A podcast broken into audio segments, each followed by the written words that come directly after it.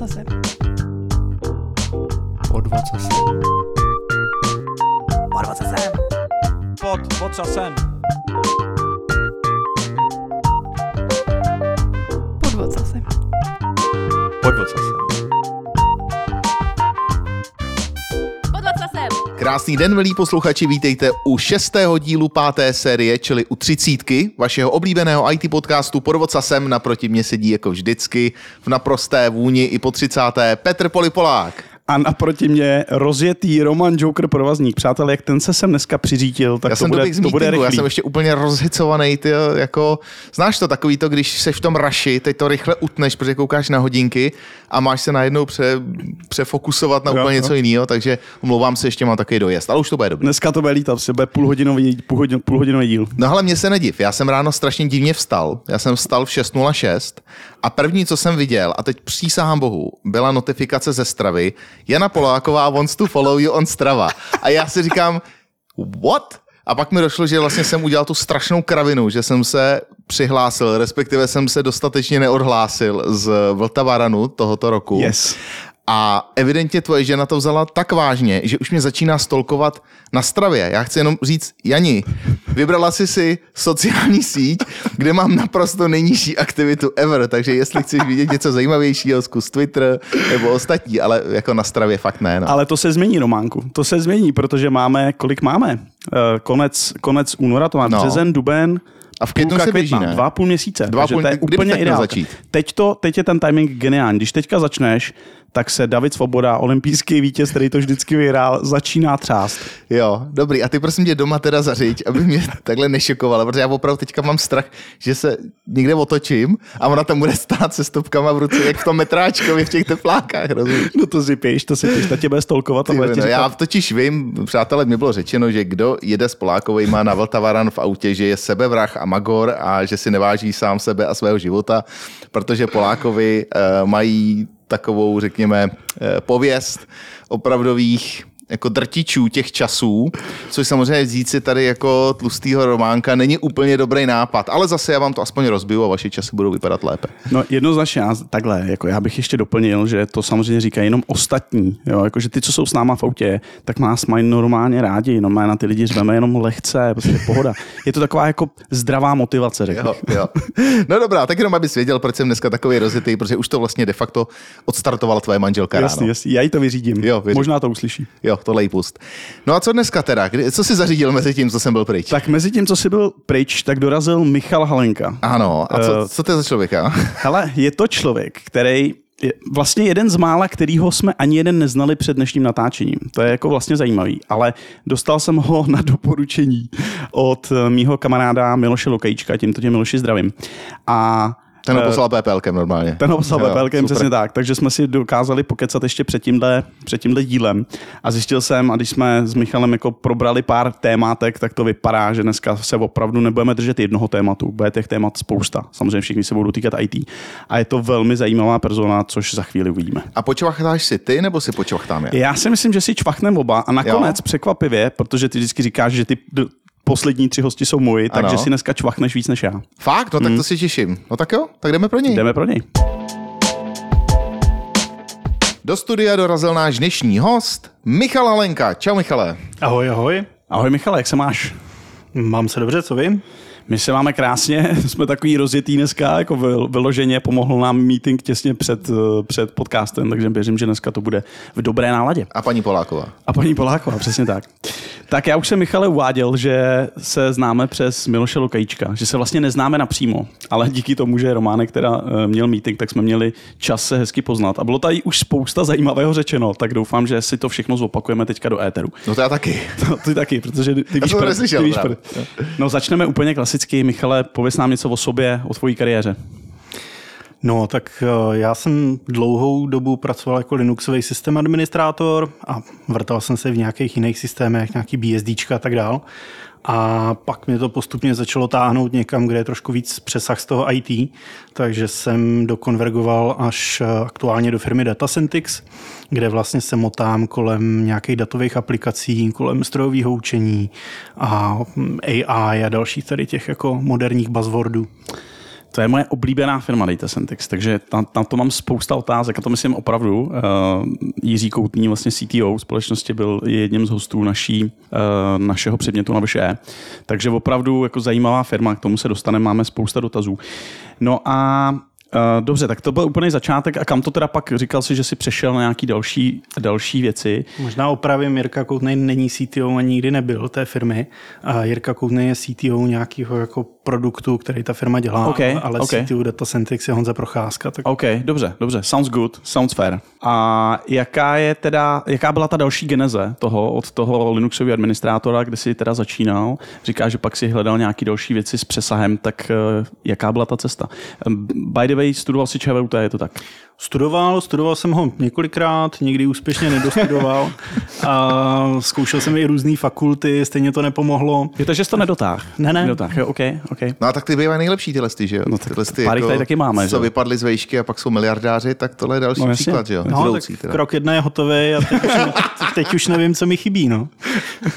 Nějak, nějak už to prostě musí přijít brzo. Takže jsi to tam vyzkoušel ze všech úlů a pokračoval si jak? Já jsem tam trošku spadnul do takové té, řekněme, mimo studijní činnosti, že jsem se jako docela rychle nalepil na nějaký studentský spolky a další takové činnosti. A když se řekne koleje ČVUT, tak většině lidí se vybaví Strahov a neblale proslulé studentské sítě vším možným.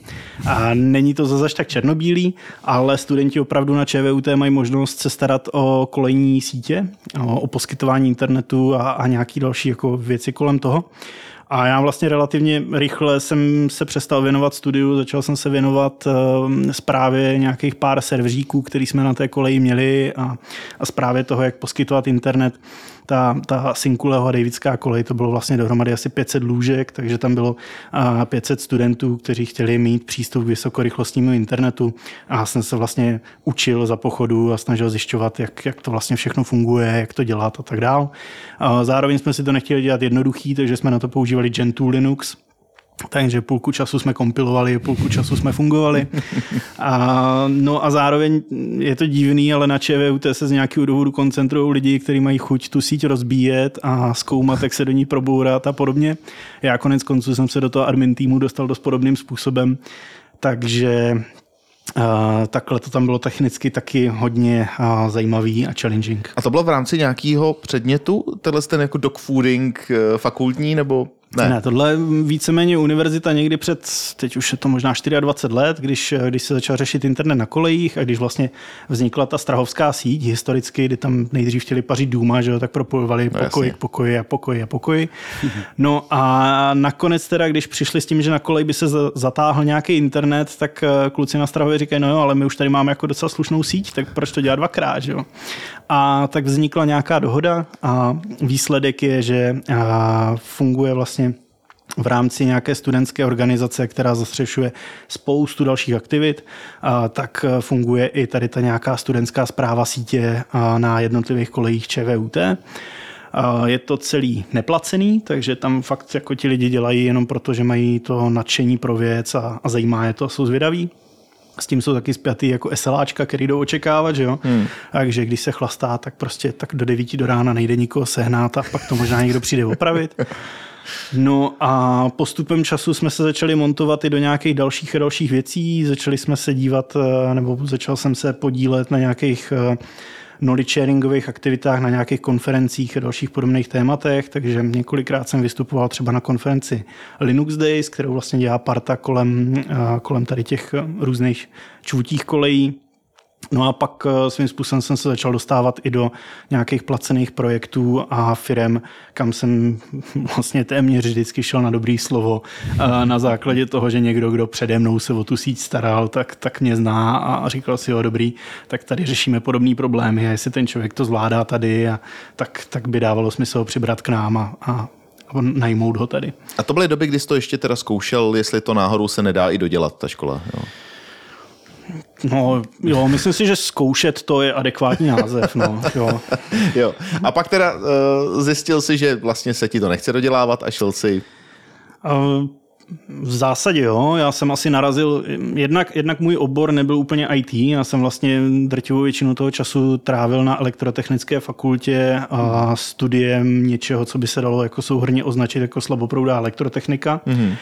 A nicméně ten program se tehdy jmenoval Komunikace, multimédia, elektrotechnika ale na můj vkus tam bylo mm, příliš mnoho teorie, příliš málo praxe a naopak strašně moc té praxe se mi dostávalo na té koleji a na dalších místech, yeah. kde prostě si na to člověk mohl šáhnout a vyzkoušet si, jak to funguje a donutit tam prostě to stádo serverů, aby se mezi sebou nějakým způsobem bavilo a aby se navzájem zálohovali a monitorovali a když něco vypadne, tak ti to nahlásí a tak.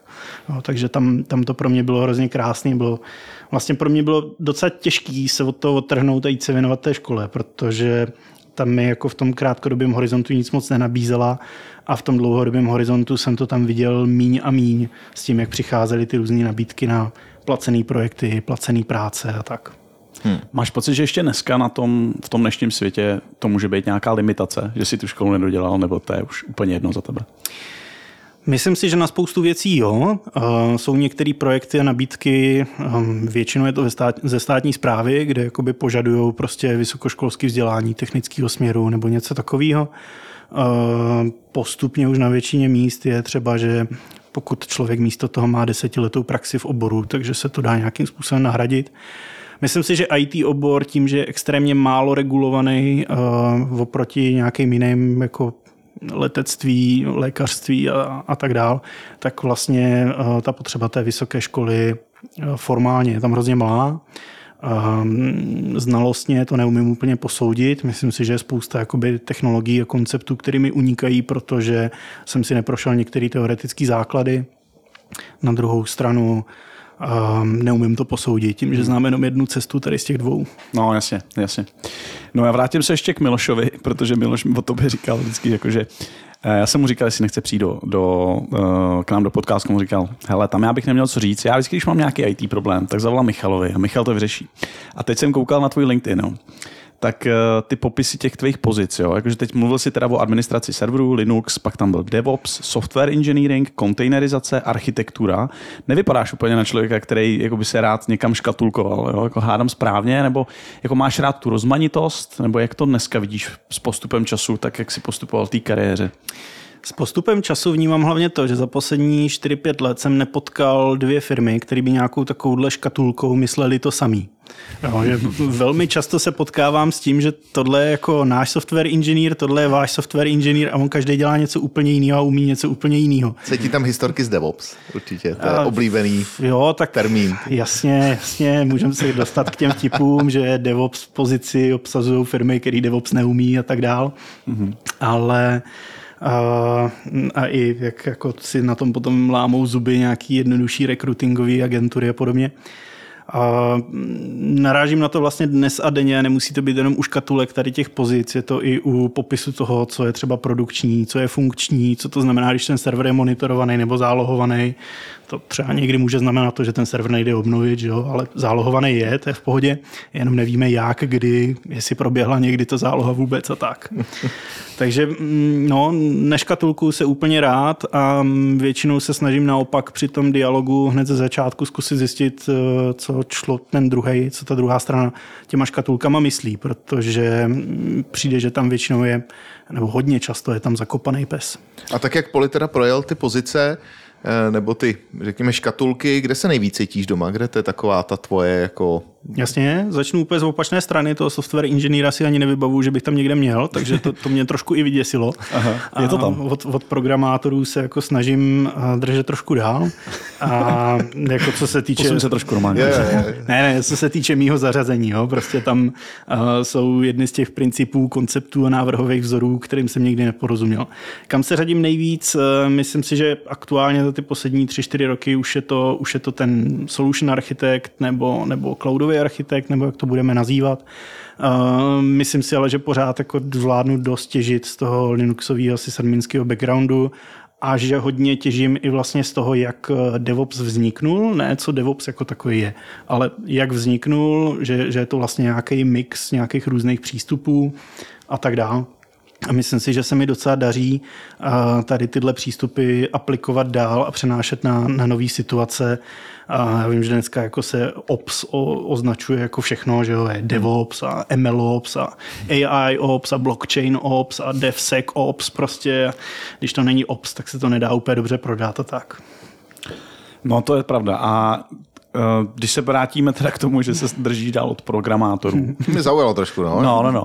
Tak eh, je přece, jako kdyby si měl říct něco, v čem si jako kódoval nebo kóduješ, eh, je tam něco takového jako kolem čeho, protože přece jenom ty škatulky jsou dobrý i vlastně pro naše posluchače proto, aby si tě jako někam zařadili. Jasně. A to je vlastně, ještě vrátím se k těm škatulkám, vlastně vtipně je nás koupila firma a i my tam kolikrát, jako než si vlastně sladíme ten slovník, tu terminologii mezi těma dvěma firmama, které jsou vlastně teďka pod jedním barákem, pod jednou střechou, tak to je prostě složitý, že? jo? Jasně. Takže reálně ty škatulky prostě fungují k tomu, aby se člověk líp zorientoval. Takže kdyby se někdo měl zorientovat v té tvý kariéře nebo v tom, jak se chceš dneska navenek tvářit, tak eh, co to bylo nebo co to je? Bylo to hrabání v Linuxových serverech, eh, bylo to hrabání i v síti, ať už na těch kolejích, mm-hmm. nebo když jsem mm-hmm. potom působil vlastně v českém peeringovém uzlu eh, Nix.cz. Mm-hmm. A dneska už to je hlavně spíš návrh a nějaký posun toho, jak pracovat eh, s nějakýma systémama v drtivé většině v cloudu a jak to jako napasovat na nějaký stávající firmní procesy nebo jak je případně jako lehce upravit, tak aby to nespůsobilo nějakou extra velkou bolest. On z toho polit, z té otázky trošičku utek, ale máš teda nějakou programátorskou zkušenost nebo ne? Jakože psal si v něčem, tak i, vlastně i ta administrace jako taková už se dneska dost, do jistý míry skriptuje, ne? Psal jsem ve všem možným programování, bych to určitě nenazýval. Když začnu jako aktuálně, tak takový ten standard, že programuju v Yamlu, jako všichni, co dělají v Kubernetes. Takže máš pravítko další. připravený všechno. Tak, tak, tak, jo, tabulátor nažhavený, že bych to odsadil prostě. Uh, no a pak, když se začnu posouvat zpátky, tak uh, nejvíc uh, programátorský je asi Python. Mm-hmm. Tam pořád se držím nějakého procedurálního kódění, jo, takže na nějaký OOP nebo uh, lambda výrazy si tam jako nešahám. A, no a pak samozřejmě jako denní chleba za sysadmina tam byl nějaký bash nebo shell nebo něco takového. A protože člověk občas musí zpravovat nástroje, které přišly od někoho jiného, tak nějakou chvíli jsem se vrtal, já nevím, v Perlu, v nějakých php skriptech jednoduchých a tak dál. A na škole tam bylo nějaký C, Assembler, Java, ale no, nechci to nějak dehonestovat, ale bylo to asi o velikosti jednoho semestru, no, takže. Ale vidíš, Poli, jak to říká, jako to byly jenom jednoduché věci a to byly jako jednoduché skripty. Já neznám to OOP a ty složitosti. Přitom to je pro mě prostě esence programátora, že to zbytečně nezes, nezesložituje. Jo? Jo, Takže jo, jo, jo. dost možná vlastně jsi výborný programátor, jenom o tom nevíš, protože ti nikdo neřekl, že to máš celý zmrvit nějakou zbytečnou složitostí. Jo? Na, tam Tohle- klásy, inheritance a tak. Tohle poprosím vystřihnout, já bych byl hrozně nerad, aby na LinkedInu mi začaly chodit nabídky na programátora. Ne, ne, ne, neboj, oni ti přijdou úplně na jiné věci, tak funguje LinkedIn, to je v pohodě. Přesně, přesně.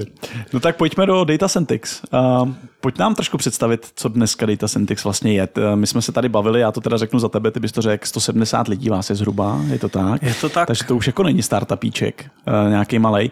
Čemu se vlastně Data Syntax dneska primárně věnuje? Dneska primárně máme asi čtyři směry, na který se snažíme soustředit. Je to vlastně manufacturing, je to FSI, to znamená nějaký bankovnic, bankovnický pojišťovací sektor. No, teď musím vylovit hlavě ty další.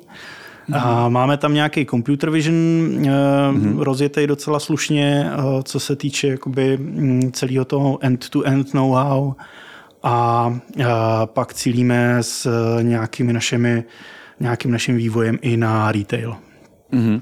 Takže když si tak představím si třeba banku, tak mm-hmm. co tam tak jako standardně řešíte? Přijdete do banky a řešíte tam jako vždycky, je tam nějaká ad hoc věc, protože já vím, a ještě se o tom určitě budeme bavit, že se snažíte nějak jako vytvořit univerzální řešení v rámci Data Syntax. Tak jak vypadá takový klasický case u třeba v bance? No, u banky většinou ten nejjednodušší vstupní bod, kde je nejmenší odpor od nějakých jejich interních oddělení typu um, sekurita nebo, nebo právníci a tak dál, tak je marketing. Tam mm-hmm. vlastně uh, tě, ty data už jsou dostatečně anonymizovaný na to, aby uh, se nikdo nemusel dívat na to, jestli, jestli regulátor je s tím jako OK, že tady s těma datama se jde něco dělat, že se tam pouští další lidi. Ten, ten screening uh, externích dodavatelů je tam většinou o něco jednodušší a tak dále. Takže začínáme většinou nějakýma marketingovými kampaněma, uh, optimalizací cílení reklamy, uh, sledování nějaké customer journey uh, skrz ty jejich portály.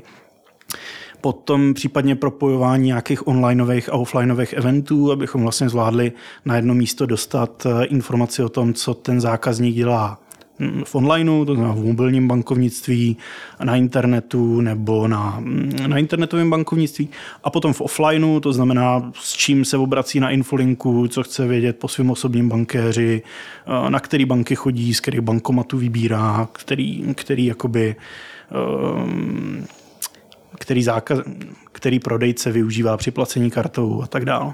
Mm-hmm.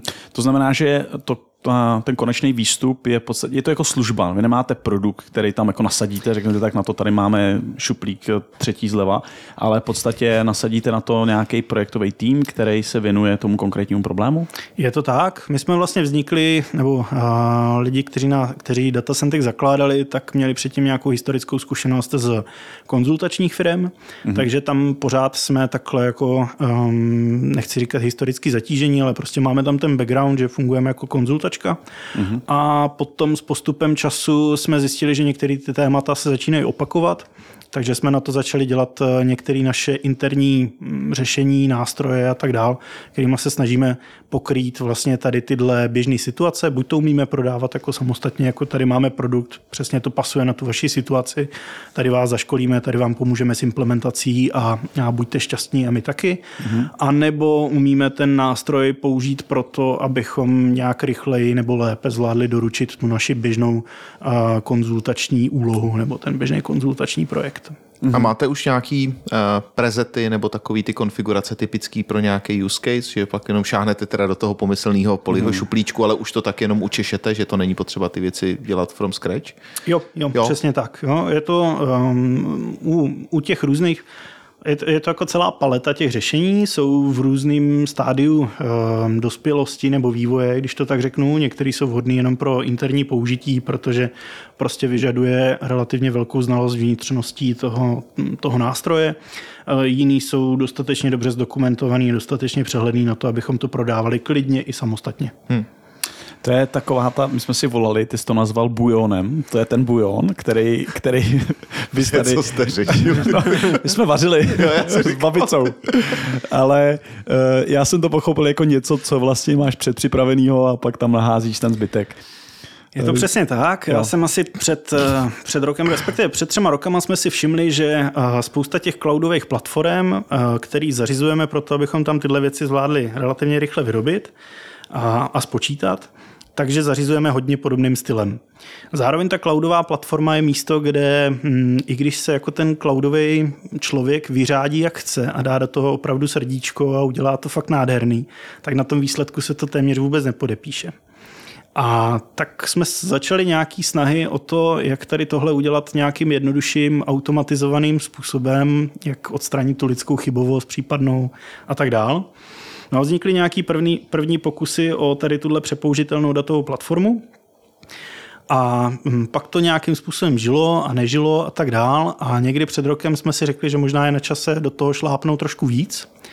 A já jsem přišel vlastně s něčím, co a teď jako se postupně rozvine to, proč jsem tomu dal to jméno Bujon, jo? ale a, jednak jsem chtěl, aby to mm, stačilo na 80% těch našich jako situací a jednak jsem chtěl, aby to bylo něco instantního, co prostě jako hnedka nakopne ten začátek a nemusí se čekat na to, až, až v tom cloudu někdo jako manuálně projde celý ten seznám a po třech dnech doručí to místo a řekne, tak už nemusíte sedět na benči, můžete jít počítat a zároveň jsem chtěl jako dát najevo, že to není konfigurovatelný, že prostě takhle to je. Jo. Tak jak eh, Ford říkal, můžete mít jakýkoliv auto, pokud je černý, mm-hmm. tak tady máš zeleninový bujon a jestli chceš takovýhle, tak tady ho máš. Jo. A, a nazdar. Yeah. A mm, zároveň tam byl ještě takový jako eh, taková zákeřná věc, že jsem si trošku sliboval, že když tomu dám takhle blbej název, tak to nikdo nezvládne prodat dřív, než to jako bude hotový. Jo.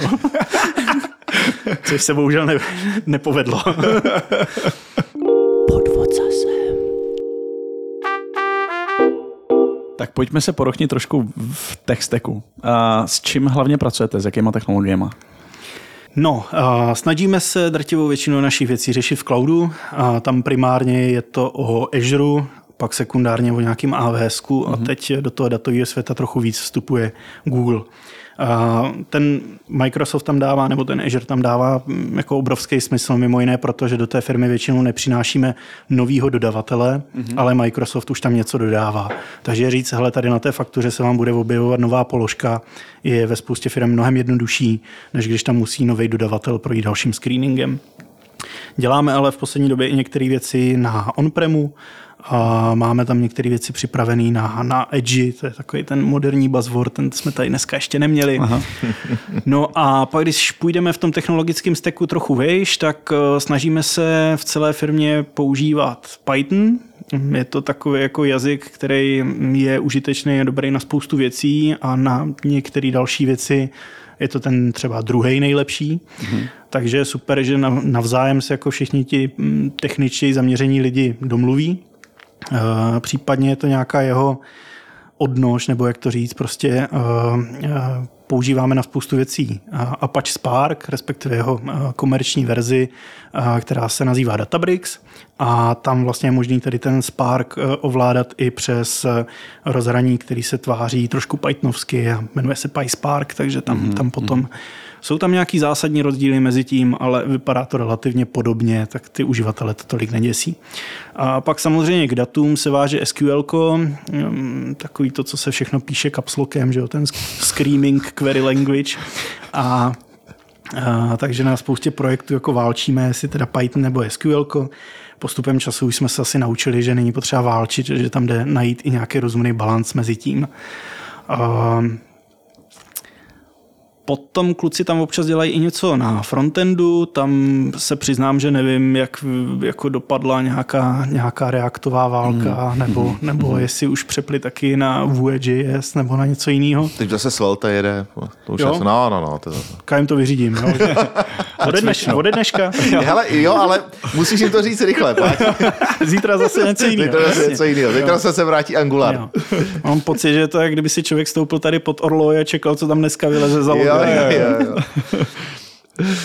No, takže, takže takhle a no, pak hromada jamlů, JSONů nebo něco takového, kterým se to všechno slepí dohromady. No. Hele, a s tím fintechem a cloudem, jak to tam vlastně je? Nebo když přijdeš do banky, je tam, když už je tam zavedený Azure, tak předpokládám, že už je to jednoduchý, ale když třeba jako e, přijdete prostě někam s tím, že vám to musí běžet na cloudu, nejsou skeptický třeba, jako, že víš, jak dat, jako data najednou je vystrčit ven a tak? Záleží kdo. Eh, za prvé už máme prošlapané cestičky u některých evropských regulátorů, takže umíme říct, eh, podívejte, ono to ve skutečnosti jde. Hmm. Uh, hodně pak záleží, s kým jakoby se vede ta argumentace, jestli je to security oddělení nebo, nebo infrastruktura, protože podle toho jsou tam potom ty konkrétní argumenty.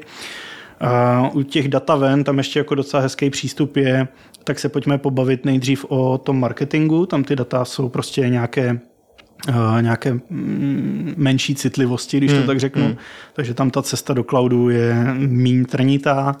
No a pak případně, když to začne dělat nějaký, nějaký biznisový přínos, tak pak už ta argumentace se dá zatížit nějakým, nějakýma jako virtuálníma penězma, který to v tom celém přehledu uh, nějak vyváží. V ten okamžik už ty argumenty jako nemůžou být, to nejde, ale jo nevyplatí se to. A to už se musí jako dokládat číslama a, a ta diskuze je jako najednou mnohem věcnější.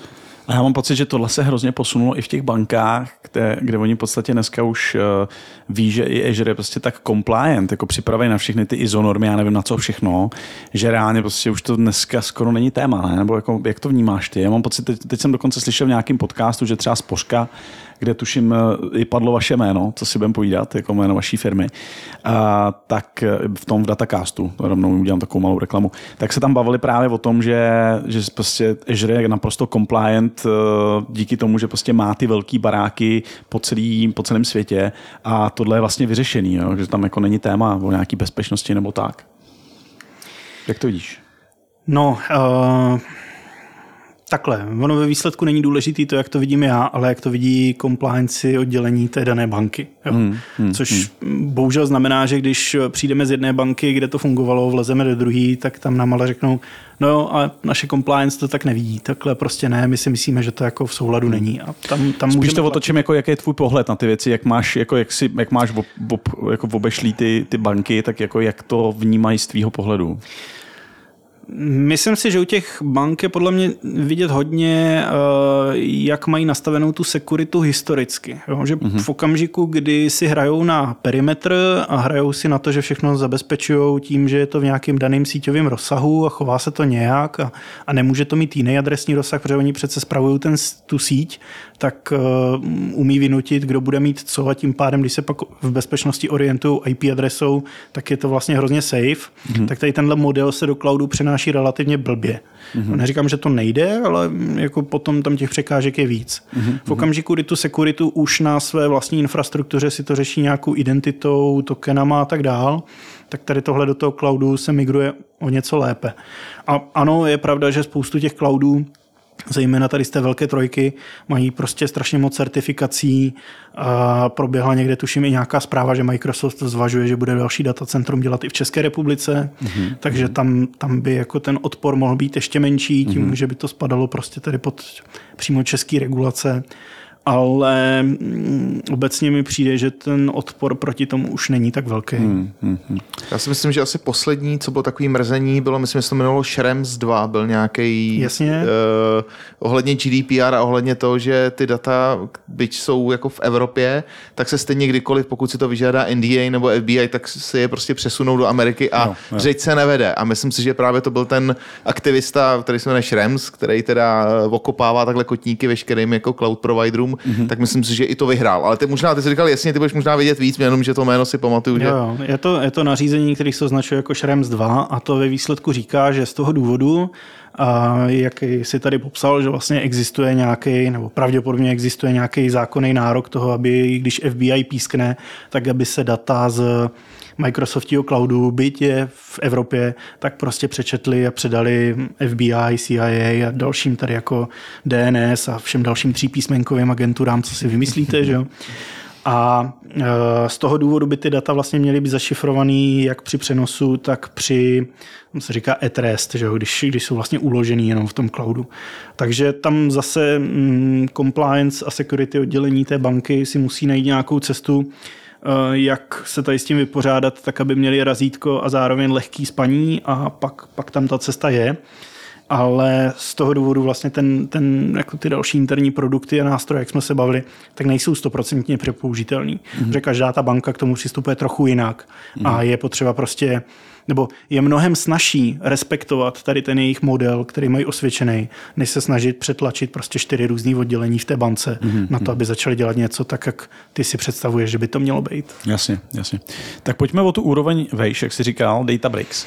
A v podstatě, tak jak já znám Databricks, tam jsou nějaký tři moduly, je to tak, ta jedna je zaměřená na, ten jeden modul je zaměřený na machine learning, druhý na, jako dejme tomu big data, možná mě pooprav, jestli to vidíš jinak, a pak ten třetí modul je vlastně na takový jako klasický warehouse. Tak co vy tam nejvíc řešíte, co nejvíc používáte z těch třech modulů, který, který dneska Databricks nabízí? Já se přiznám, že to asi nikde nepoužíváme takhle rozděleně. Mm-hmm. Já ten Databricks vnímám vlastně jako managed cloudovou službu, která mi umožní tam někde mít e, nějaký notebooky, to je takový ten, taková ta forma zápisu kódu, kterou jako hrozně spopularizoval Jupyter a, mm-hmm. a tady mhm. tyhle nástroje. Mm-hmm. A dataři to mají rádi, protože mm-hmm. prostě si to můžou nějakým způsobem skoro až to připomíná debugování, prostě, když to můžou řádek pořádku si, si jako procházet, co to dělá. No a Databricks jako managed služba umí vlastně to, že v tom cloudu mám někde uložený tady ty notebooky, uh, mám k tomu napojený nějaký data. Napojený znamená, že vlastně nemusím řešit, jak se tam, jak se tam proskáču, ale je to jako něco v uvozovkách, jak kdyby namountovaný. On dokonce mount jako jednu dobu Databricks umožňoval a doporučoval. A to je to jako DVHčková část, když to tak řeknu. Mm-hmm a zároveň tam nemusím řešit, co to je, jestli to je nějaký souborový úložiště nebo databáze, prostě se mi to chová směrem do toho databrixu a směrem k tomu kódu jako jednotný rozhraní relativně. A zároveň to pro mě ten Databricks řeší plánování a, a spouštění a vypínání a orchestraci, config management nějakých e, výpočetních nodů, nějakých virtuálek, na který se to vlastně spočítá a na který se to rozloží pomocí toho Sparkového engineu a, a rozdistribuje se tam vlastně tady ta výpočetní úloha. Jo? Mm-hmm. Takže mm-hmm. potom ten uživatel toho Databricksu si může otevřít webový interface, nepotřebuje žádný ID, nepotřebuje nějaký správný verze u sebe na notebooku a tak dál a prostě řekne, hele, vem si tady tuhle tabulku, která má 700 GB a, a udělej tam tady tyhle datové transformace, udělej to tady na tomhle klastru, který použije tenhle Sparkový runtime s těma knihovnama a výsledek mi zapiš sem. Pustí to ono to za 4 hodiny nějak se běhne, výsledek se mu zapíše a on nemusí řešit to, jestli na to zrovna jako bylo volný železo nebo ne. Si prostě řekne, hele, já chci nový klastr. A jestli se to má pouštět v nějaké výnetě, v nějaké subnetě a s nějakýma security grupama nebo ne, to mm. už najednou nemusí řešit. Jo, jo, jo. A máš pocit, že Databricks, protože dneska jo, magický slovo, prostě jako všude se mluví o Databricks. A máš pocit, že by to ten tool dokázal sehrát jako celý, eh, nebo já vím, že vy třeba používáte Terraform, to si předtím nezmiňoval, my jsme se o tom nějak bavili. Eh, potřebuješ tam ještě nějaký další nástroje, tak abys to sehrál ten proces celý, nebo vy to tak používáte? No, my jsme ze začátku se snažili to doplňovat dalšíma nástrojema, protože Databricks opravdu eh, postupem času do sebe implementuje další další funkcionality, tak hmm. aby na konci nebylo potřeba nic dalšího. Ale momentálně, když my, eh, když třeba tím bujonem nasazujeme nějakou jako základní variantu jenom pro nějaké experimenty, abychom ukázali, jak to má vypadat, když eh, to je relativně dobře, tak vlastně vystřelujeme do toho cloudu Databricks, vystřelujeme tam nějaký blob storage na, mm-hmm. na soubory, na který mhm. vlastně ten cluster sdílí ty data, persistuje tam a vystřelujeme tam nějaký úložiště tajemství, nějaký prostě key vault v Azure nebo něco mm-hmm. takového. Mm-hmm. A pak trošku si hrajeme s takovými těma věcma kolem, jako je ten monitoring, logging a podobně. Jo, ale tohle vlastně jsou nějaký tři základní komponenty, který tam, který, nebo tři základní resursy, který tam startujeme, který tam potřebujeme. A pak máme ještě jako plnotučnou variantu toho bujonu a to je, že je to prostě obestavený nějakým firewallem, nějakýma sítěma a podobně a že vlastně ani uživatel toho celého nebo zprávce celé té datové platformy není potom schopen z té platformy dostat data ven. Jo, že sice seš v cloudu, ale nedoboucháš se do zbytku internetu. Mm-hmm. Většinou se ta sekurita řeší jako primárně směrem dovnitř, jo, že ti to nikdo nehekne, mm-hmm. nikdo zvenku se nedostane k tvým datům vevnitř. A tohle je právě ještě zabezpečení, aby nějaký, řekněme, hypotetický zaměstnanec banky si nestáhl všechny údaje té banky, neuložil si je na nějaký svůj Google Drive nebo na něco takového. Mm-hmm.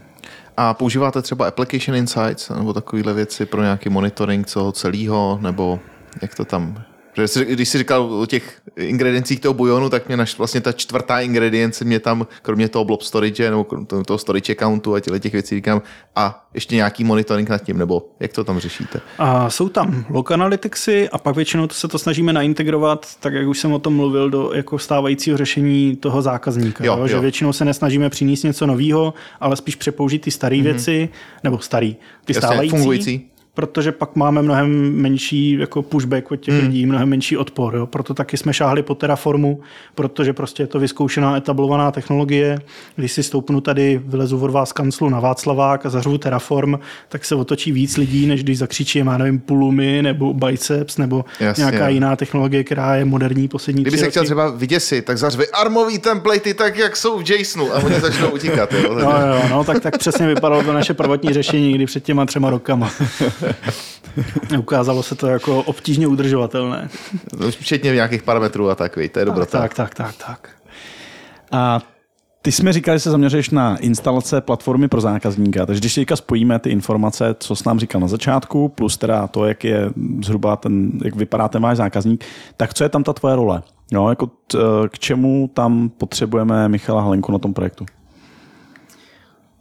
No, většinou jsem tam docela dost platný při nějakých prvotních diskuzích, kdy se ke kulatýmu stolu sesednou klaudaři za zákazníka, sítěři za zákazníka, sekuritáci za zákazníka a tak dál. Každý z nich má nějaký svůj vhled na celou tu situaci a teď e, já se jim snažím ukázat, že to řešení, které my jim přinášíme, tak nějakým způsobem vyhovuje těm jejich standardům. Mm. Jo, takže tady tohle vlastně se tam musí všechno potkat pro to, aby oni vůbec dali palec nahoru na to, že jim tam něco takového pustíme v tom jejich Azure, v, tom, v té jejich části cloudu. Že? No a následně už tam potřeba nejsem vůbec, protože se mi povedlo zařídit, že už jsem nahrazený tím bujónem, takže ten tam kluci zvládnou vypálit za, nevím, 15-20 minut, něco takového, protože většinu času se čeká na Azure, až jeho apíčko zařídí ty resursy. To je instantní halenka takový prostě. To ještě ne, to ještě to doufám, že chat GPT třeba mě nahradí nebo něco takového. Ideálně rychleji, než si toho zaměstnavatel všimne.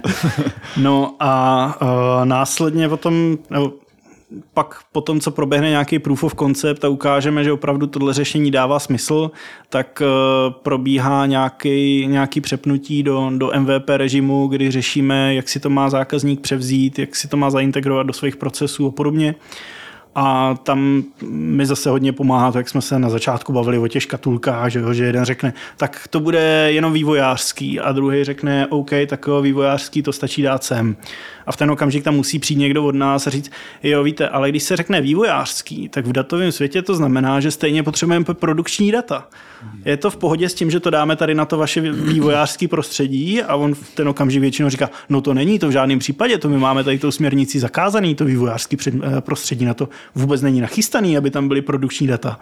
A vůbec na vývoje nepotřebujete. No, mm-hmm. to jako platí u klasických softwarových aplikací, ale v okamžiku, kdy si chci jako trénovat nějaký datové aplikace a, a řešit si prostě mm, zkoumat ty data a řešit, jaký je průměr eh, věku lidí, co tam chodí, no, tak když si tam dám damy data, tak, tak nezjistím, jestli mi to jako seje, že jo. To, to si teď prožíváme na jednom z projektů, by the way. A, OK, OK. A my jsme se ještě bavili o takovém jednom konceptu, když jsme odejdeme od bujonu, ale zůstaňme u, u jídla.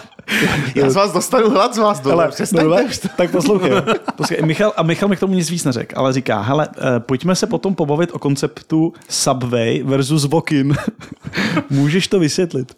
Co to jo, znamená? Tak já předpokládám, že tím, že sedíte tady na Václaváku, Vokin máte kousek, tak jste tam někdy byli, že? A navíc nás sem smrtí ještě KFC, kdybyste chtěli. Jo, jo, jo. jo. jo, jo. No a jaký byl jakoby váš první dojem z toho, když jste přišli do Vokinu? Jaký byl dojem z té nabídky? Co no já tam přišel a říkám, to je bomba. Jako já byl nadšený, hlavně, ale tak možná to není jako mainstreamová odpověď, ale já byl nadšený z toho, jak tam máš, jako, jak to můžeš poskládat sám, jak prostě z lega. Jo, máš jenom jako, máš na i ose X a ose Y nějaký možnosti a ty si vybereš z toho to svoje jídlo. Jestli ti přijde, že čumím jako retard, já jsem nebyl v životě ve Vokinu. Ale je to tak, že ty přijdeš, hele, v, krok, v kroku jedna no, řekneš, jaký chceš nudle, v kroku dvě řekneš, jakou chceš zeleninu, v kroku tři, jaký chceš maso. Takže to jako konfigurátor. Já je to, to vlastně prostě... konfigurátor, ty si tam naklikáš nebo na vybereš, co jako chceš. Vlastně si jakoby vybereš svoje vlastní jídlo. Máš to takový takhle, pocit, jako, že, že to jsem je si ho stvořil já, přitom no, no, no. je to jenom jako Přitom prostě... je to prostě výběr Jasně. z nějakých x variant. No blbý je, že ti jako nikdo nezabrání takovým těm jako gastronomickým zločinům, aby si tam spáchal, jako že si třeba na pizzu dáš ananás a tak dále. Jo? To tam prostě není ta... ta, no, tak to ta... jsem nevytal, ještě takovýhle prasárny, prosím vás. Není, Já myslím, že jsi naopak ananasový. Ne, Maria, tak. Není tam ta vyšší moc, která tě prostě chytne za ruku a řekne, hele, já chápu, že jsi tady ve vybírání jídla ve Vokinu novej, jo, ale tohle fakt ne. Jo, a z- zároveň, když tam přijdeš poprvé, máš hlad, prostě přemýšlíš nad projektem, tak na to koukáš, říkáš, ty, co si tady mám vybrat, jako fakt teď mám studovat celý tady to, abych si tam našel tu kombinaci. No a, Takže ještě paralýza výběru v tom, jako ještě tak, hra. tak, jo, tak. Jo, a my jsme vlastně zjistili, že, že tohle dělá docela dobře Subway, protože tam, když vlezeš dovnitř, tak eh, buď máš dole ten pult, kde zase máš stejný kom... v Subway si byl? Jo, jo, tam Dobrý, jo. dobrý. Tak. Tam jsem zase nebyl já, povídej. Jo. Jo, jako já vím, že jsme začínali pozdě, ale to jsme možná si ještě měli obejít ten Subway a Vokin. No prostě máš tam dole možnost si vybrat tak na, na konfigurovat no, to, co já to znám. Ale zároveň nahoře máš ty předpřipravený, předkonfigurovaný, doporučený opšny. OK. Jo. Aha. A tím pádem ty jsi schopen jako to využít pro obě dvě situace. I když potřebuješ něco jako custom specifického na míru přesně pro tebe, to je ten spodek, Aha. A i když, seš, i když jako nevíš, co chceš, eh, otravuje tě se vůbec jako ponořovat tady do té problematiky a chceš jenom ukázat prstem a říct tamhle to a dál si přemýšlet nad svými problémy bytí, tak tam taky máš tu cestu. OK. Jo, Takže tak, jak- prasečí kůžičky v housce a můžeš jít. Takže Jo, jo, tak, jak jo, jsi jo. říkal s tím legem, tak vlastně my se snažíme uh-huh. ten bujon a on je interně jako takhle poskládaný díky těm, eh, díky Terraformu, těm modulům a tak dál, že vlastně můžeš eh, buď to stavět celý od znova, jenom s tím, že využiješ nějaký organizační administrativní principy, které tam máme nastavený, ale jinak Terraformí kód píšeš jako celý sám. Můžeš přepoužít nějak, takže jako kostičky v Legu, že jo? Mm-hmm. Můžeš přepoužít nějaký naše terraformní moduly, které už máme interně napsaný, takže jako kdyby z toho Lega vzal, já nevím, celou převodovku pro traktor, že jo, ale dal to do bagru nebo něco takového. Mm-hmm. No a pak jsi schopen přepoužít i úplně celý ten Terraform jenom s tím, že v konfiguráku vyměníš 8 hodnot, takže prostě vezmeš celý ten bagr a mm, jako použiješ ho znovu u dalšího zákazníka.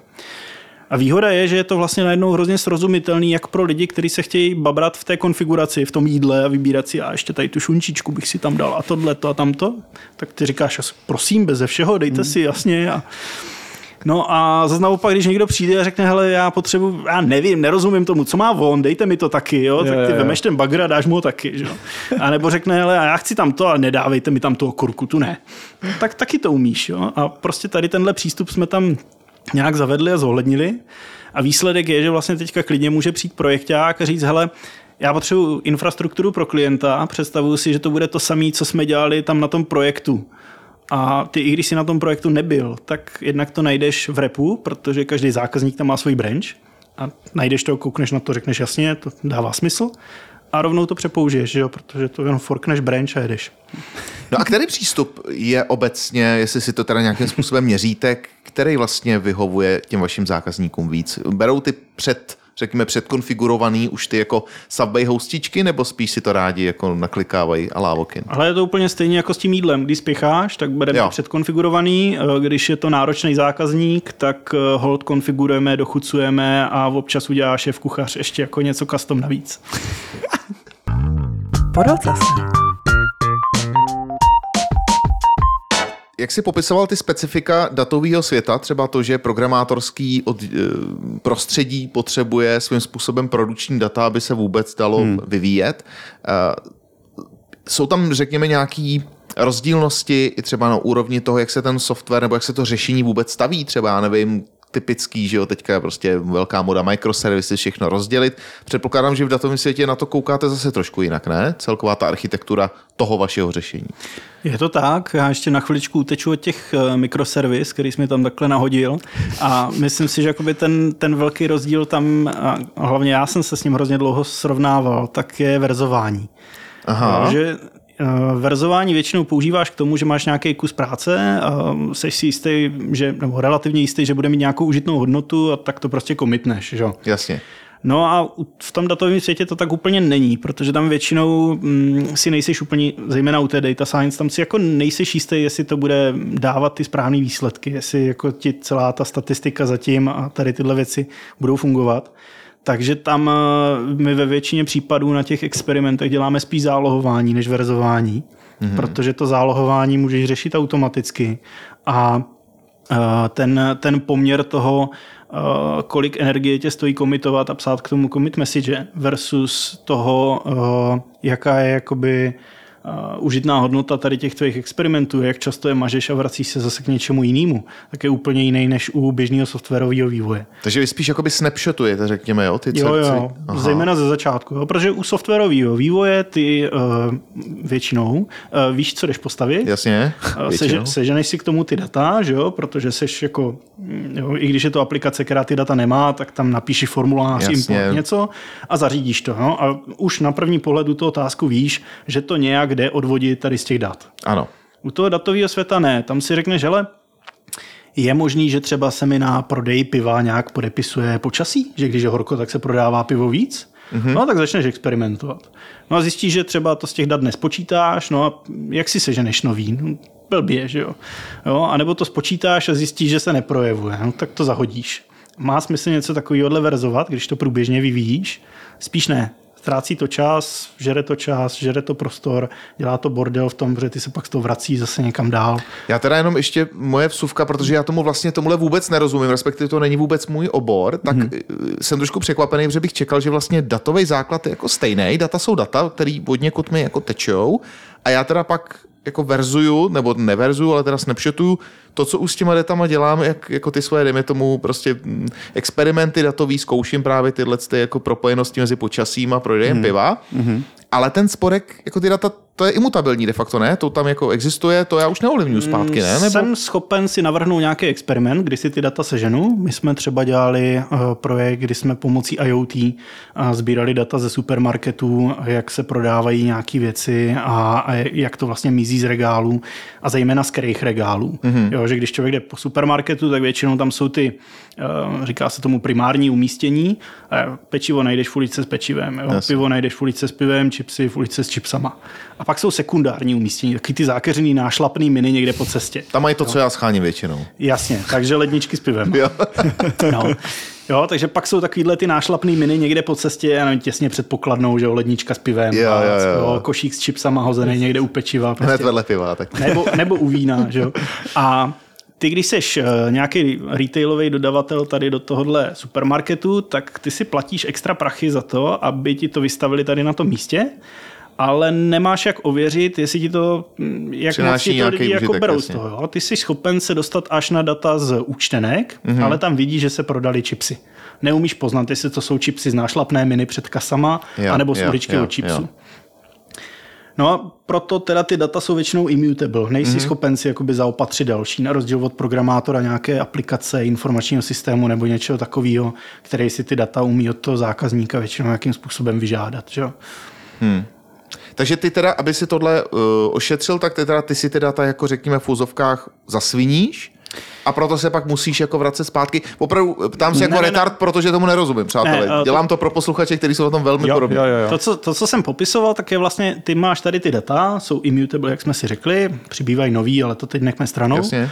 A ty máš nějakou hypotézu. Třeba mám pocit, že počasí se mi projevuje na ceně chipsů nebo piva a tak bych je mohl třeba o desetník zdražit vždycky, když je horko a přinese mi to jako extra cash. Jo? A nebo je slevním o desetník a on se to bude prodávat ještě dvakrát tolik a výsledku mi to taky přinese cash. A teď máš tady tu hypotézu, mm-hmm. máš hromadu dat v tabulce, nějaké, já nevím, 100 giga nebo něco takového, a tak začneš psát ten kód, kde si tady tohle chceš ověřit, případně nějakou jako složitější algoritmickou věc, která se kouká historicky, jaký bylo to počasí a jak se ty prodeje vyvinuly, jestli tam je nějaký jako čas, časový rozdíl mezi tím a tak. No a pak to napíšeš a zjistíš, že ne. Jasně. Že Chápu. data říkají, že ne. A je otázka, jestli takovýhle kód potom chceš mít někde zavrzovaný Jo, a takhle. uchovávat si Jestli ho. to vůbec dává smysl tenhle pokus mít někde evidovaný. jo. jo. jo.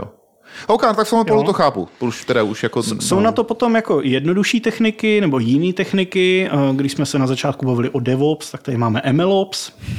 A to je vlastně eh, celý náboženství kolem toho, jak tady ty datové modely, nějaký pokročilejší datové aplikace eh, sledovat během jejich lifecyclu a eh, evidovat si, na jakých datech jsem to natrénoval, jaký ten přístup k řešení té úlohy jsem zvolil, jaký, jakou to mělo výkonnost a přesnost na, na nějakým testovacím datasetu hmm. a tak dál. Jo, takže vlastně to verzování už se jako už je natolik jiný v těch datových aplikacích, že na to mají vlastní toolset. No, A okay. pak může dojít k tomu, že si jako řekneš, ty brďo, tohle má mnohem horší akurasy, než to, co jsem dělal předevčírem a teď, kde sakra mám to předevčírem a najdu si to tam, prostě a vrátím se k tomu a, a vlastně jedu vlastně s něčím, co jsem udělal dva dny zpátky, což se asi u těch aplikací taky neděje tak často, předpokládám. Ale jo, tak taky samozřejmě, když třeba máš, vyvíjíš do nějaký branče a zjistíš, že jdeš třeba úplně blbým směrem, kor třeba za začátku vymýšlíš nějakou doménu, hmm. přemýšlíš, jak to namodelovat a zjistil, že to udělal blbě, tak samozřejmě hmm. se revertneš zpátky do toho bodu, ze kterého ta branch vznikla a můžeš jít třeba jinou brančí, jo? nebo Jasný, jako jasný.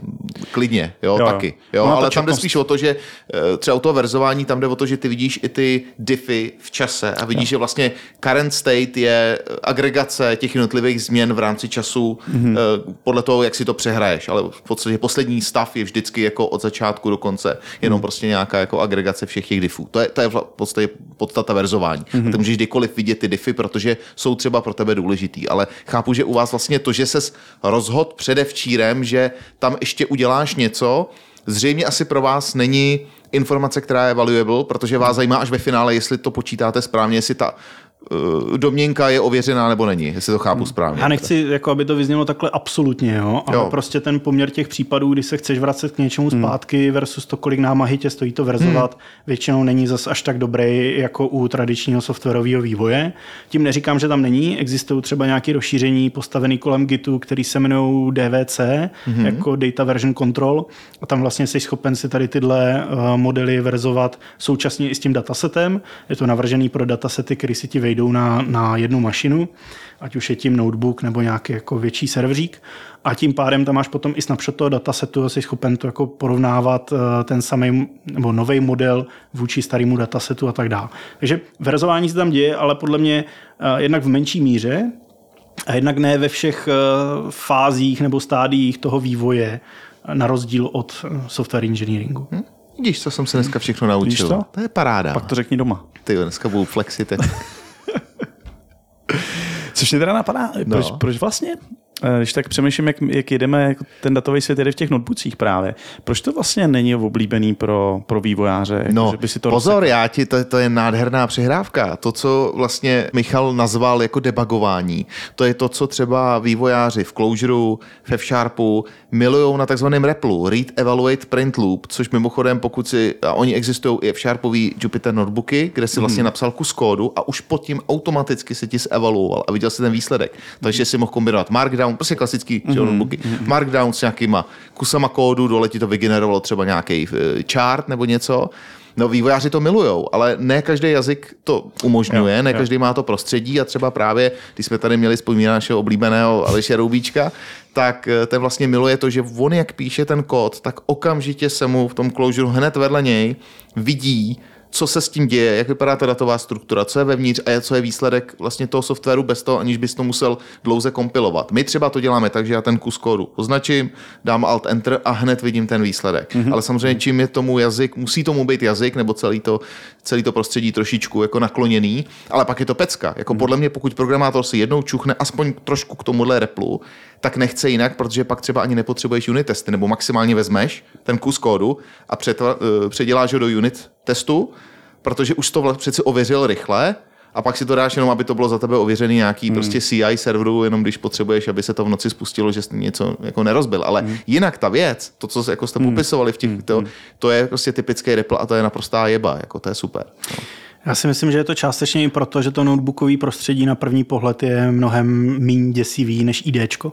Jo, já když si otevřu PyCharm u nějakého eh, kolegy nebo známého, tak na mě vyskočí prostě miliarda tlačítek, eh, rozporuplné výpo- vypovídající hodnoty že jo? a strávím 20 minut tím, že budu vůbec řešit, jak se tam ten soubor otevře, zavře, automaticky naformátuje a tak dál. Aha. Ve VS Code tam je to trošku jednodušší, protože si prostě otevřu takový ten omni-completion a, Jo, jo, jo. a napíšu do něj, co chci udělat, že jo, takový jako chat GPT mini. Ano, A uh, myslím si, že zapomínáme trošku na to, že ti lidi, kteří používají a kteří dělají tady ten tu data science, tak oni nejsou lidi, kteří by znali ten, ten celý, tu celou software engineeringovou doménu, celou tu problematiku debugování a různých metodik vývoje, OOPčko prostě a, a další tady ty paradigmata. Uh, kolikrát mají problém třeba uh, jako přejmout datové typy, Jo, to, když tak k tomu uvedu nějaký, nějaký detaily.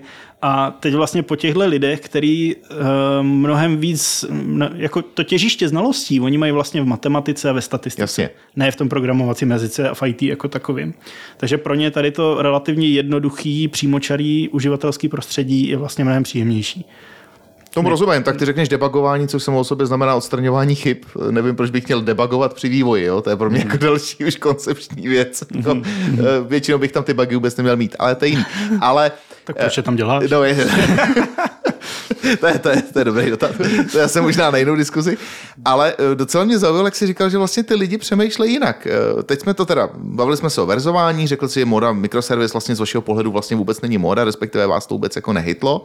Je tam ještě něco dalšího, kde vidíš opravdu je rozkol, to je třeba to IDčko, to je další zajímavá věc, že vůbec vývojářský prostředí pro tenhle typ lidí je úplně jiný než od eh, klasický vývojový prostředí pro typický prostě komerční software.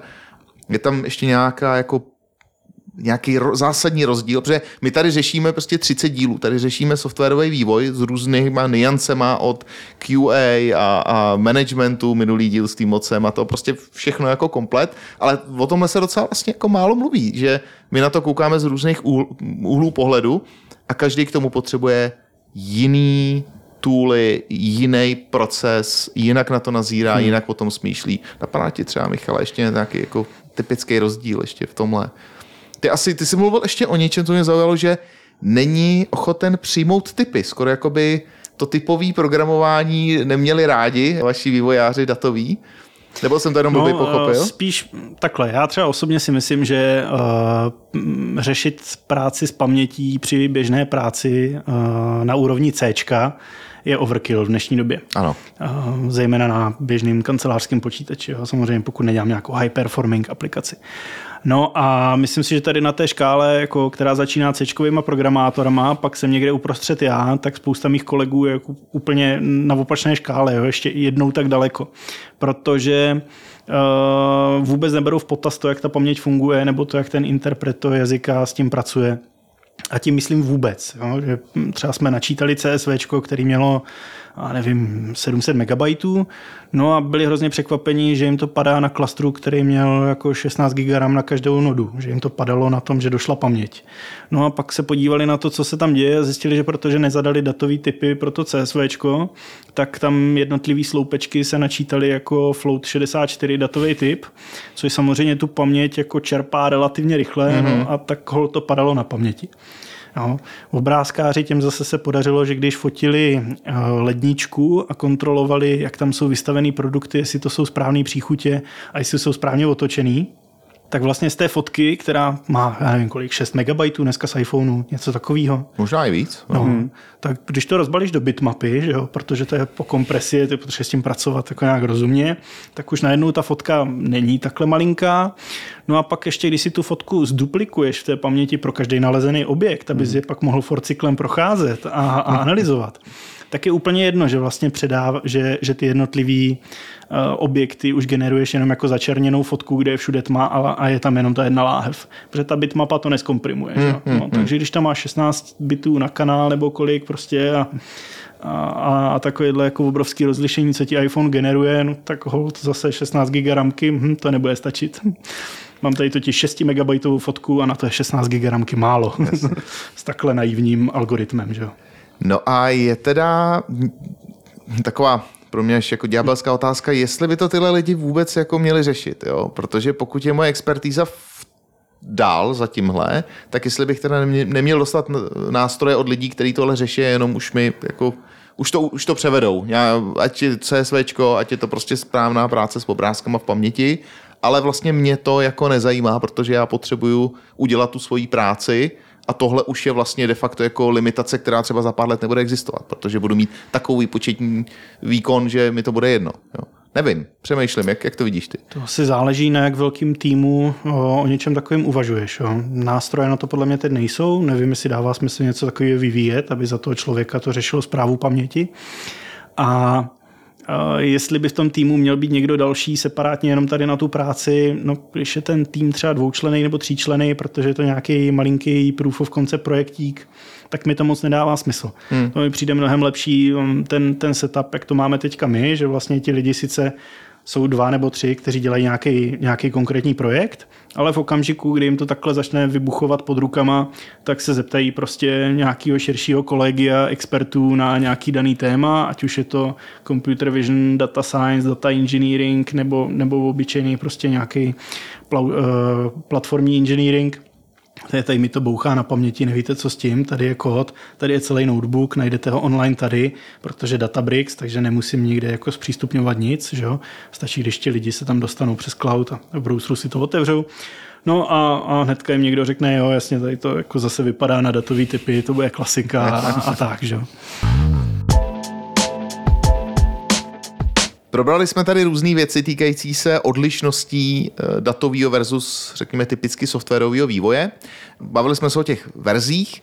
S tím samozřejmě zákonitě souvisí i nějaký release cycle. Eh, jakým stylem vznikají nové verze toho tvého legendárního bujonu, když teda uh, takhle úplně klasicky neverzujete? No, tak uh, Bujon tím, že je vlastně spíš mm, interní produkt než nějaký datový řešení, tak tam to tak úplně neplatí. Uh, Nové verze vznikají relativně jednoduše, uh, máme tam prostě nějaký, nějaký repo, ve kterým se to všechno potkává, ty jednotlivé moduly, uh, jednotlivé examply a, a další jako uh, už nachystané architektury, tak jak jsme se bavili, že vlastně ty jednotlivé dílky, ta, ta převodovka už složená, ty moduly jo. a pak případně ten celý bugger, kde je tam ukázaný, hele, jde to třeba třeba celý udělat takhle, tak jak v tom Subway. No a uh, pak se to normálně taguje podle nějakých semantických verzí. Uh, historicky je tam vidět, hele, tady v tomhle bodě vznikla tahle zákaznická branch, takže když zákazník přijde za rok a řekne, já bych chtěl novější verzi, co to pro mě znamená, tak je to zase jednoduchá práce s Gitem, že jo, jsme schopni mu říct, vlastně vy jste teď tady, jsme tady přidávali tyhle čtyři věci, takže prostě je to asi tolik práce, za vás to bude znamenat tohle, chcete to, nechcete to, můžeme to nějak udělat. A meržujete zpátky ty zákaznický branche do toho hlavního jako bujonu, tím, že třeba nový zákazník, který přišel až po vzniku té předchozí customer branche, tak už dostane i lehce novou příchuť z toho eh, předchozího, nebo to tak je, že máte jenom jako, řekněme, jeden hlavní ten master, nebo main, nebo jak mu budeme říkat, a pak teda z něj uh, už udržujete ty jednotlivé větve těch zákazníků. Zatím jsme nic nevraceli, protože nebylo potřeba. Vždycky se snažíme to udělat tak, abychom nějak dál dovyvinuli ten, eh, tu hlavní větev a pak z toho mohli udělat tu odnož, kde jsou jenom konfigurace a zákaznické specifické věci. A zároveň potom tady tuhle větev rovnou kopírujeme tomu zákazníkovi. Hmm takže nechceme riskovat, že to, do téhle větve by se něco dostalo. Jo. No, to znamená, já když přijdu k zákazníkovi na jeho nějaký gitový portál, tak tam vidím přesný commit ID, který já mám u sebe. Jo, jo, no, takže i, i kdybych nějak jako No, i kdyby tam přišel někdo jiný, kdo třeba neví, eh, z které větve se to mm, jako bralo, tak podle těch komitů je schopen říct, aha, to se odnožilo tady, někdo u nás v Datacentix tu zákaznickou větev smazal, ale je vidět, že to bylo tady a tím pádem ten merch zase tam jde dělat, nebo fast forward, nebo cherry picking, nebo něco. OK. A v takovémhle módu, jak vlastně hlídáte kvalitu toho, nebo uh, že to je v pořádku, ten bujon, že vlastně bujon je chutná tak, jak bujon? No, uh, jednak ta kvalita je různá. Uh, my třeba v základu říkáme, že SLAčko k tomu je velice jednoduchý a že žádný není, takže pokud je potřeba a pokud je to požadovaný, tak se to prostě domlouvá nad rámec toho, jako samostatně, aby někdo neměl nějaký nečekaný očekávání, že, že když říkáme, že to produkt, tak přece běžný softwarový inženýr si představí, že je k tomu SLAčko. No. Takže neškatulkujeme, říkáme SLAčko nemáme.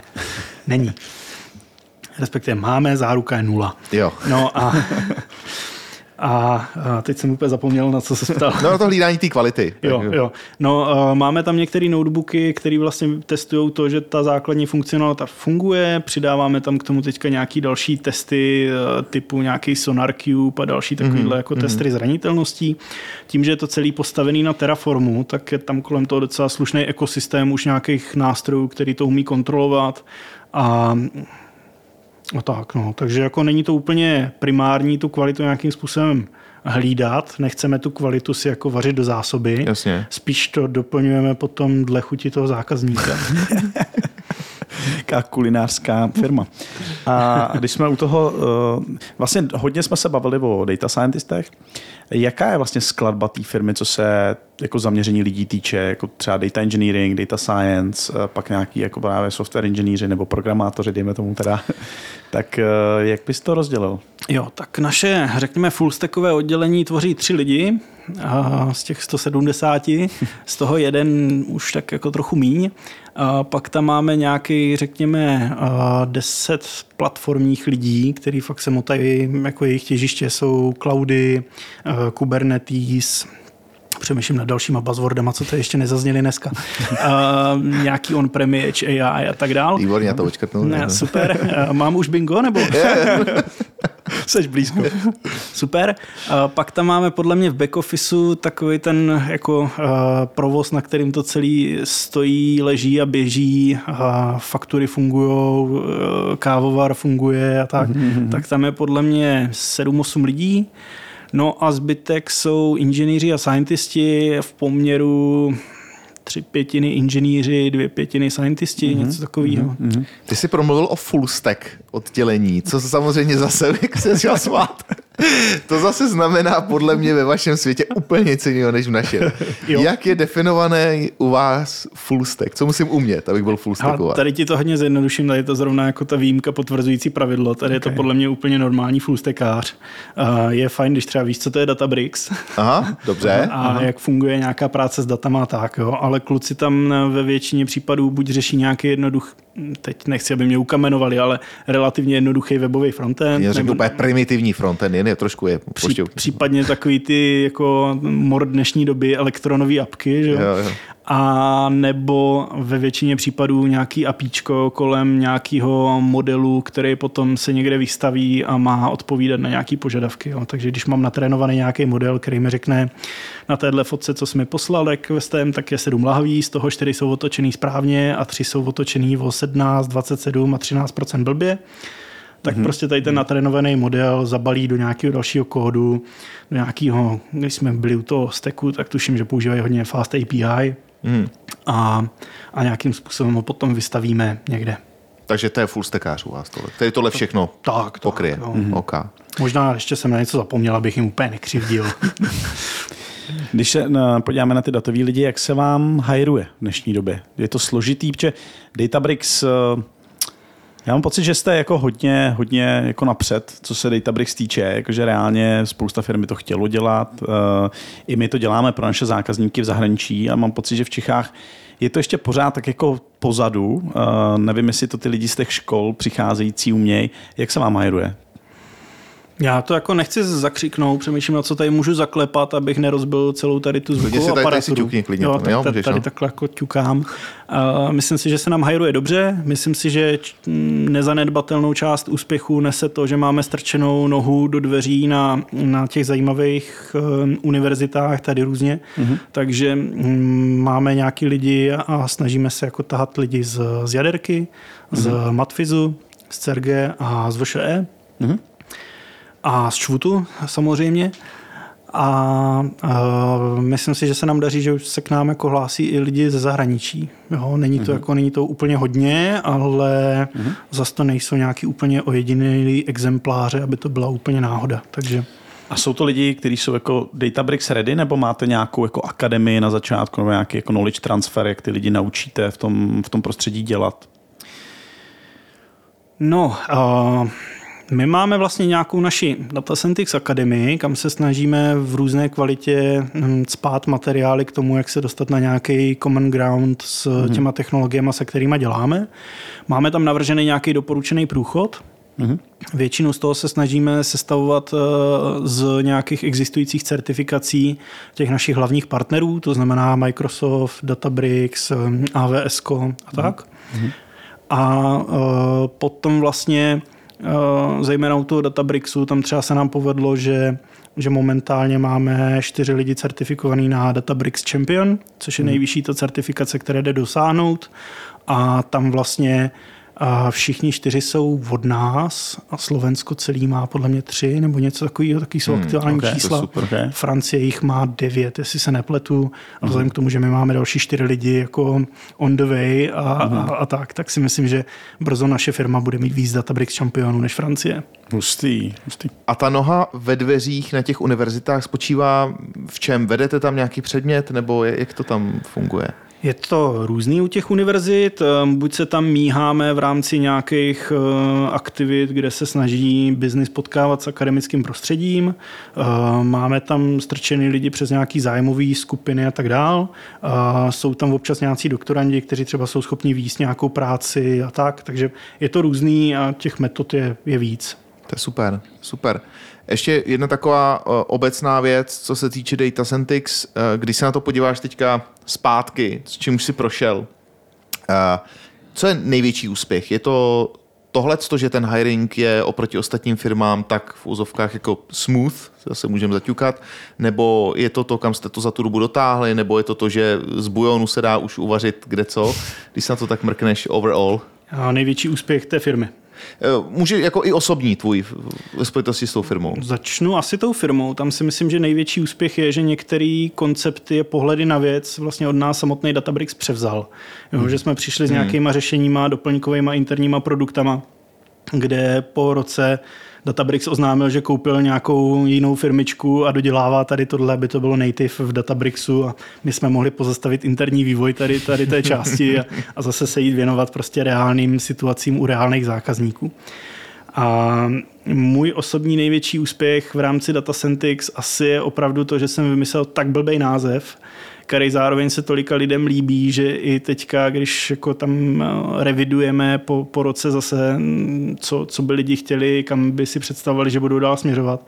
Takže ne úplně malý počet z nich říká, a já bych si představoval, že postavím něco jako bujon, ale tady na tuhle část. Jo. Takže tam si myslím, že, že uh, gastroprůmysl eh, se na mě snese a, a dostanu hroznou čočku, ale bujon prostě zažívá renesanci. Ale všímáš si to, kolik těle těch men přetažených úplně z jiného biznesu, když si dá v IT, tak jaký má jako úspěch? Myslím, že vlastně na, na Apple, to bude ty, že Homebrew, mm-hmm. to udělal týpek, který miloval prostě domácí vaření piva, takže aha, pokud aha. si tam otevřeš nějakou, tak si tam jakože narazíš si prostě nějaký stream těch dat, whatever, jo, jo, že jo. prostě tyhle ty jako jo. přetáhnout si to úplně jinak. Aha. Vlastně je oproti těm, že když by to jmenoval programátor, že ho pojmenovával, tak to byl nějaký e-configuration class jo. provider proxy impl factory jo, jo. 2, jo, jo. ale když to na to koukne člověk, který tomu chce dát opravdu výjimečný název, tak šáhne jo. úplně někam jinam a má to hrozný úspěch. Jo, jo, jo, to je super, jo, jo. To se to hrozně líbí.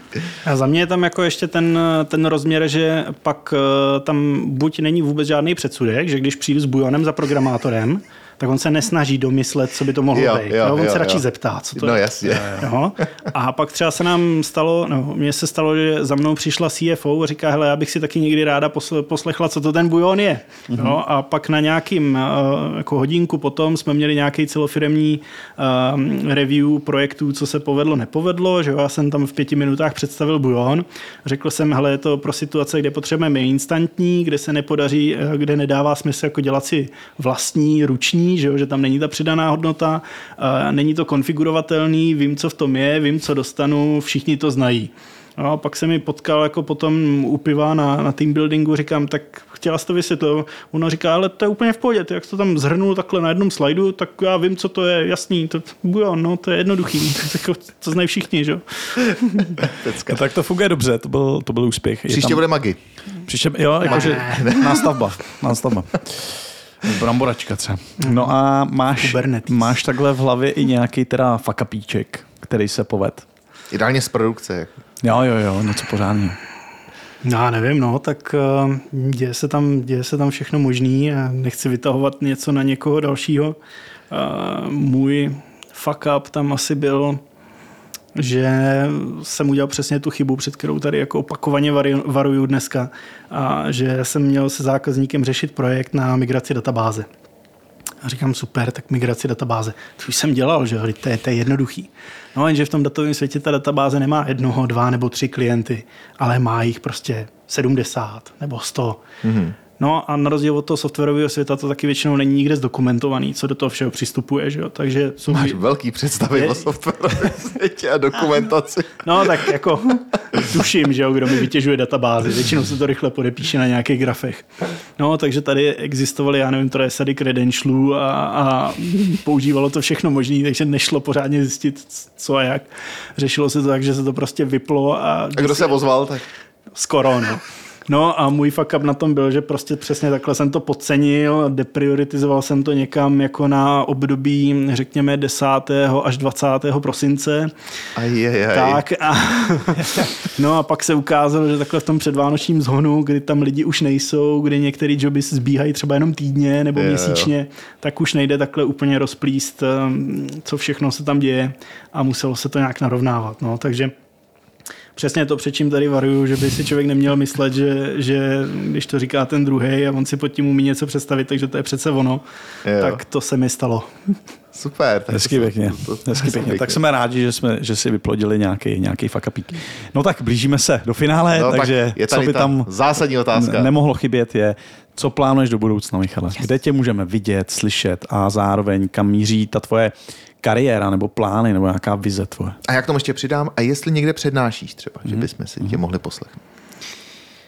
No, většinou se motám tady na těch pražských konferencích a meetupech, konference typu Linux Days a, a, a Installfest a další, který, který vlastně jsou spřažený se, se strahovskýma kolem a tak ty už tady zazněly. A pak ještě relativně často se motám na Prague Containers Meetupu, který pomáhám klukům příležitostně eh, organizovat. Většinou to nechávám na nich a zachraňuji je, až když je to potřeba. A ve spoustě případů už to ani není potřeba. No a Jinak do budoucna bych rád zůstal takhle v datovém světě a dával dohromady nějaký produkty, který eh, nebudou úplně jako eh, pevně vykolíkovaný, co přesně dělají, co přesně nedělají, ale budou dávat nějaký prostor člověku, aby si je dál trošku dochutil podle svého. Nepřestane s tím. Nemohli, ne, ne, ne, ale podle mě jsme to nemohli zakončit lepší metaforou. tak jo, hele, my ti strašně moc děkujeme. Eh, Myslím si, že to bylo opravdu super zakončení naší eh, páté série. A já teda osobně ti přeju, ať se ti moc daří, ať eh, bujon se dostane Skvétá. do všech, bujon skvěta, ať se dostane do všech jídel, které uvaříte. No a eh, ať se daří, díky moc. Díky moc a mějte se. Díky, měj se. Čau, čau. Čau.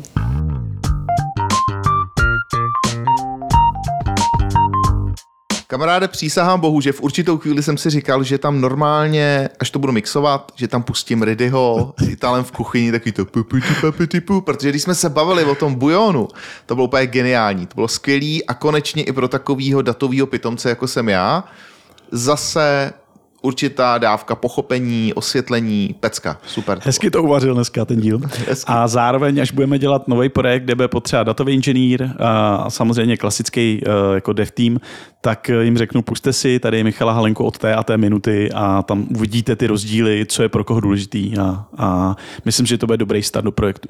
Podle mě fantastický zakončení páté série. Jsme vlastně Ona je vlastně kamaráde na pátá konci, série na no. A konci? to je 30. díl navíc. To, je, to má nějaký výroční. no. Konečně se mi to dobře počítá, jak sport s dětma kon- dělám tu malou násobilku, že jo, tak konečně jsem se dostal do svých vod, můžu, že ano, přátelé, šestý díl páté série, třicátý díl, to, že jsme tam měli jeden malý bonus na začátku, to s tím se nebudeme kazit. Jo, jo. A no já nevím, no, jestli dáme ještě jednu, uvidíme Hmm. samozřejmě, jaký to bude mít hodnocení, jaký to bude mít čísla. Jasně, to je důležitý. ale eh, ozývají se nám docela firmy, že by jako rádi eh, nám sem nastrčili nějaký kukačky, který nám něco řeknou o svých technologiích, takže. Aha. možná si říkám, jestli bychom neměli začít chargeovat malinko. Jo, jo, jo, že bychom Jo, že jako když konečně- Mhm. napíše firma, tak řekneme, hele, jasně není problém, ale potřebujeme nový mikrofon. Třeba. Jo, jo, jo, jo, nebo- jo. Ty to vymyslíme. Uděláme si takový nějaký, prostě, nějakou, nějaký kontraktík. Já jsem teďka viděl nějaký tweety, lidi postují, jak jako rosteme na, na tom žebříčku těch Aha. jejich oblíbených podcastů. Jo, jo, takže jo. bych možná ještě jednu serku počkal, pak bych to začal dojít, ale jako svině. to bude, hrozně bohatý, ty. Skoro jako datoví inženýři. Jo, jo, jo, minimálně tak. No tak jo, přátelé, mějte se krásně, těšilo nás, my doufáme, že kdyby jsme se už náhodou nikdy, nikde neslyšeli, že nikdy člověk neví, tak doufáme, že jste si těch, eh, já to mluvím jak babiš, že jste si těch, že jste si těch pět sérií užili a eh, zase se uslyšíme. Kamaráde, to mi připomnělo jednu věc. Eh, Někdy později musíš ještě zaspívat kousek Karla Gota zvonky Ne, ne, štěstí. ne, ne, jo, ne, jo, ne, ne, ne, to musíš dát, to musíš dát, přátelé, to Ale jsem to sem ale zažil. vůbec nepatří. Ne, Já vím, že ne, ale musel jsem to tam dát. Musel jsem to tam dát. Přátelé, takže Románek vám slibuje, že bude zpívat zvonky štěstí. A nestačilo by, že bych to třeba příště uvedl jako Karel Gott. No to by bylo taky fantastické. Ale to bychom možná mohli udělat. Pojďme se teda dohodnout, že pokud natočíme příští sérii, další, šestou, tak uh, já ten první díl, tu první náš takový to úvodní mm-hmm. slovo, tak ho dám ve stylem Karla Gota. A já se pokusím nesmát, takže to se nikdy nestane. Dobře, tak jo. Tak teď už ale opravdu, přátelé, mějte se krásně a snad u šesté série vašeho, ale nejoblíbenějšího podcastu po 20. Ať se daří. Mějte se. Čau. Čau.